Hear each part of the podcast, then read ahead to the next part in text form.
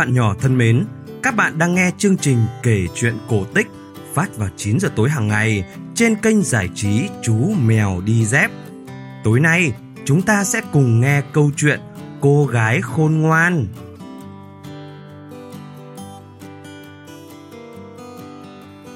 Ngày xưa, ngày xưa, có một bác nông dân nghèo, nghèo đến nỗi không có lấy một tấc đất cắm dùi. Bác chỉ có căn nhà nhỏ bé và một cô con gái xinh xắn.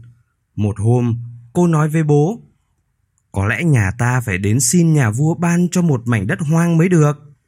Nhà vua thấy họ nghèo đói nên sẵn lòng ban cho họ một mảnh đất ở cánh đồng cỏ. Nhận được đất, hai bố con cặm cụi cày cuốc định gieo ít lúa và trồng hoa màu. Khi họ cuốc gần xong thửa ruộng thì đào được ở dưới đất lên một cái cối bằng vàng.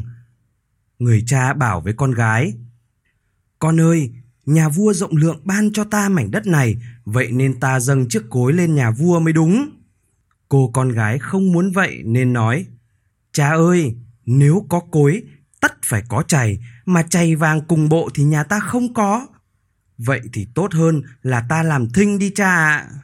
Nhưng ông bố không nghe, ông đem cối dâng vua và nói, trong lúc quốc đất, ông thấy chiếc cối vàng và muốn dâng vua để tỏ lòng biết ơn và kính trọng. Nhận cối vàng, nhà vua hỏi bác nông dân còn tìm thấy gì nữa không? Bác nông dân thưa, muôn tâu bệ hạ không ạ. Nhà vua bảo bác nông dân phải mang chày vàng đem nộp. Bác nông dân thưa, chỉ tìm thấy cối vàng, không tìm thấy chày vàng. Bác dùng mọi lời để thanh minh cho sự trung thành của mình. Nhưng điều đó cũng chả giúp ích gì cả. Bác vẫn bị tống giam. Chừng nào tìm thấy và đem nộp nốt chày vàng thì bác mới được tha. Bọn lính canh ngục hàng ngày mang cho bác nước lã và bánh mì, đó là khẩu phần của tù nhân. Lúc nào chúng cũng nghe thấy người đàn ông kia kêu la. Trời ơi, giá tôi nghe lời con gái thì đâu đến nỗi này, giá tôi nghe lời con gái thì đâu đến nông nỗi này. Lính canh ngục tâu vua về chuyện người tù lúc nào cũng kêu la và không chịu ăn uống gì cả.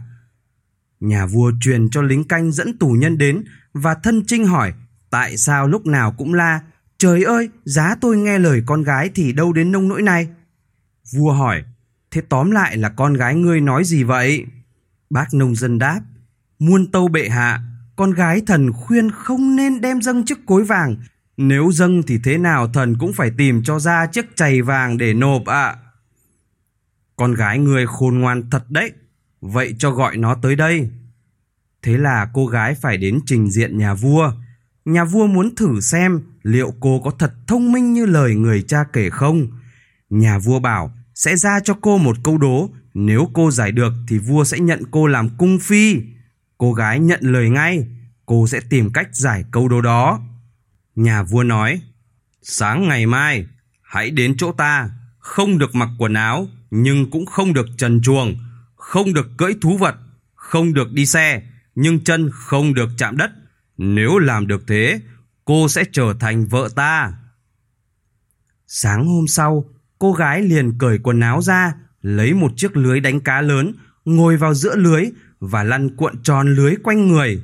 Như thế không phải là mặc quần áo mà cũng chẳng phải là trần chuồng. Rồi cô thuê một con lừa, buộc đầu lưới vào đuôi lừa để cho lừa kéo đi. Như vậy là không phải cưỡi lừa mà cũng chẳng phải đi xe, nhưng chân cô cũng không chạm đất. Thấy cô gái đến trong tư thế ấy, nhà vua nói ngay là cô đã giải được câu đố cùng những điều kiện đặt ra. Nhà vua truyền cho thả ngay bố cô gái, nhận cô là cung phi và phó thác cho cô toàn bộ các kho báu trong hoàng cung. Sự kiện ấy làm chấn động kinh thành, các bà các cô đua nhau bắt trước hoàng hậu, cắt lưới đánh cá làm áo, từ đó mà sinh ra thời trang áo lưới. Nhiều năm trôi qua, một hôm vua đi duyệt binh, tình cờ có một số người nông dân đang bán hàng rong, họ cho xe đậu ở khu đất trước cửa hoàng cung. Đó là những chiếc xe bò và xe ngựa. Có một chiếc xe có hai con ngựa kéo và một con ngựa con đi theo đằng sau. Con ngựa con nghịch ngợm chạy ra chỗ hai con bò và chen vào giữa nằm. Người nông dân có bò đòi giữ con ngựa con lại, nói rằng chính bò của mình đã đẻ ra con ngựa con đó. Người nông dân đi xe ngựa nói rằng không phải thế, ngựa thì phải đẻ ra ngựa, con ngựa con kia chính là của mình. Hai bên không ai chịu ai, đánh chửi ấm mỹ cả lên, cãi nhau mãi cũng chẳng đi đến đâu, họ kéo đến xin vua phân xử.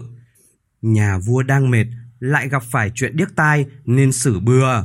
Ngựa nằm ở đâu thì thuộc về người đó, thành ra người có bò thắng kiện, nhận được con ngựa con. Người nông dân thua kiện, lòng ấm ức, vừa đi vừa khóc. Kể lể chuyện oan ức của mình, bác nghe nói hoàng hậu cũng rất từ tâm, vì bà vốn xuất thân từ tầng lớp nông dân nghèo. Bác tìm đến gặp bà, cầu xin bà giúp đỡ để nhận lại con ngựa non. Hoàng hậu bảo, được thôi, nhưng ngươi phải hứa không để lộ chuyện ta giúp ngươi. Sáng mai, khi nhà vua đi duyệt quân ngự lâm, ngươi hãy ra đứng ở giữa đường, nơi vua thế nào cũng đi qua. Ngươi cầm chiếc lưới to, đứng làm ra bộ đang mải tung lưới đánh cá, rồi cũng phải rũ lưới như thể trong lưới có nhiều cá lắm.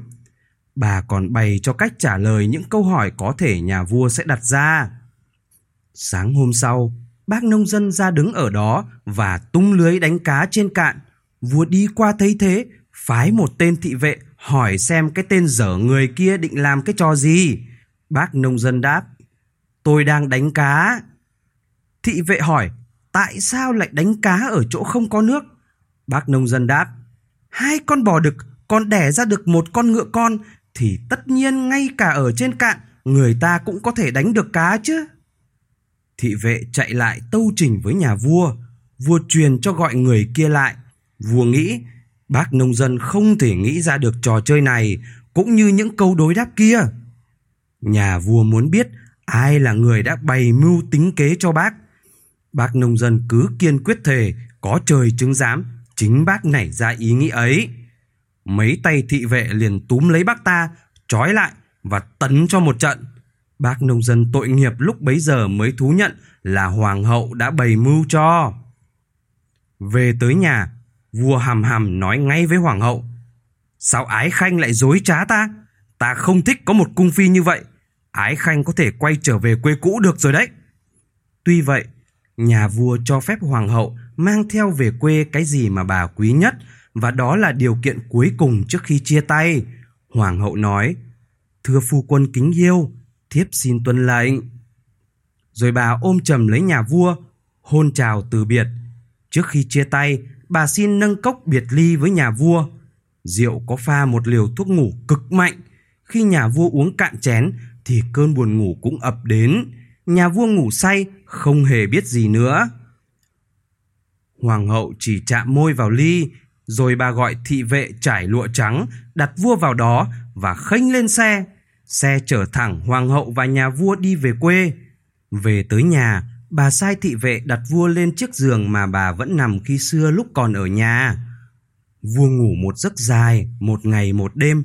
Tỉnh dậy thấy lạ, nhà vua nhìn quanh và hỏi, Quái lạ, ta đang ở đâu thế nhỉ?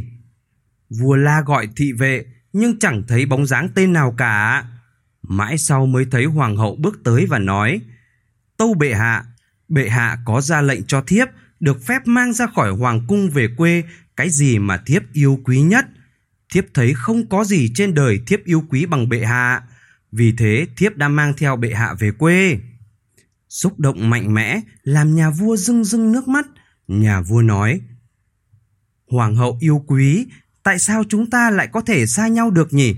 Ta vẫn là của nàng và nàng là của ta. Hai người trở lại hoàng cung làm lễ ra mắt trở lại.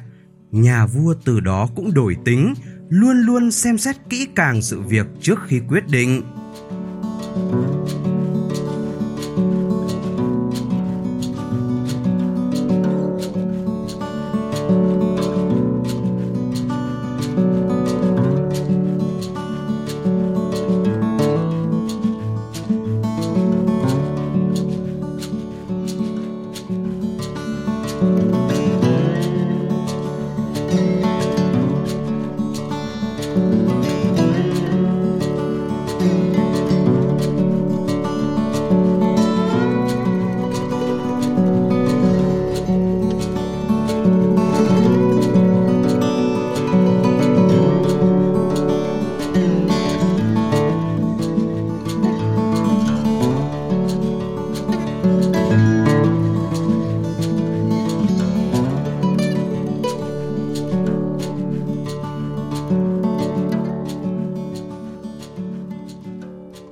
Vừa nghe xong câu chuyện cổ tích Cô gái khôn ngoan phát trên kênh giải trí Chú Mèo Đi Dép.